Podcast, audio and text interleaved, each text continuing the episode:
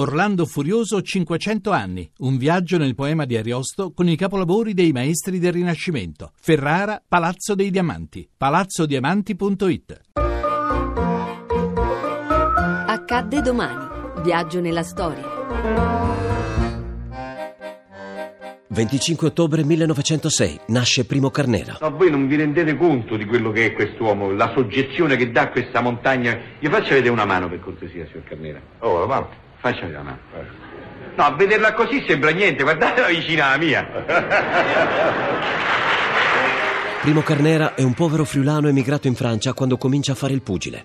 Il primo degli incontri più importanti è a New York con Ernie Schaff, ma è un autentico dramma. L'incontro vede andare al tappeto Schaff alla tredicesima ripresa. Carnera stesso lo aiuta a rialzarsi, ma il pugile non si riprende e morirà poco dopo. Carnera è sconvolto e vuole abbandonare la box, ma i familiari e il manager lo convincono. Deve battersi per il titolo mondiale che è detenuto da Jack Ho Sharkey. notato mentre eri nel ring che il tuo fisico non è cambiato per nulla. Si direbbe anzi che sei più sodo. Quanto pesi adesso, Carnera? Adesso peso 120 kg. E fai ancora quelle famose mangiate di un tempo? Cosa vuol dire questo? Beh, non so, tutti dicevano mangia come mangiavo Carnera. con un leone, mangiavo con un lupo, mangiavo così, ma non è vero. Invece adesso È cosa tutto mangi? falso.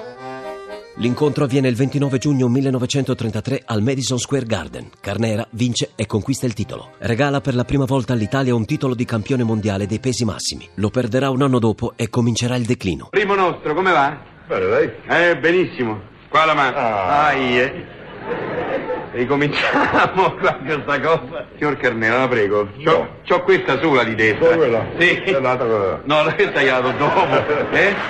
Carnera è un colosso alto più di due metri che pesa 120 kg, ma è anche un uomo molto buono, troppo forse, e di un'ingenuità disarmante. E questa sarà la causa di tutti i suoi problemi, sia sportivi sia economici. Inoltre si affida alle mani di due manager abilissimi nel sottrargli il denaro senza che lui se ne accorga. Caro Carnera, bentornato in Italia. Da quanti anni mancava dall'Italia? Io mancavo da sei anni. Sei anni. Sì, sì. Lei è contento di tornare a Sequals? Andrà, c'ha dei parenti ancora a Sequals? Sì. Chi c'è su che l'aspetta? Sai, mia zia, mia zia, i cugini. E quindi si troverà bene nell'aria... Eh, Ah, e poi tanti amici, eh, là.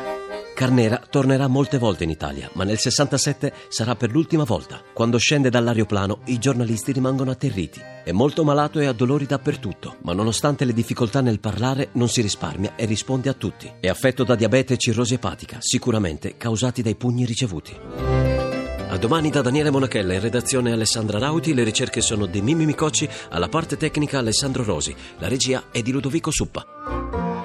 Il podcast e lo streaming sono su radio1.rai.it.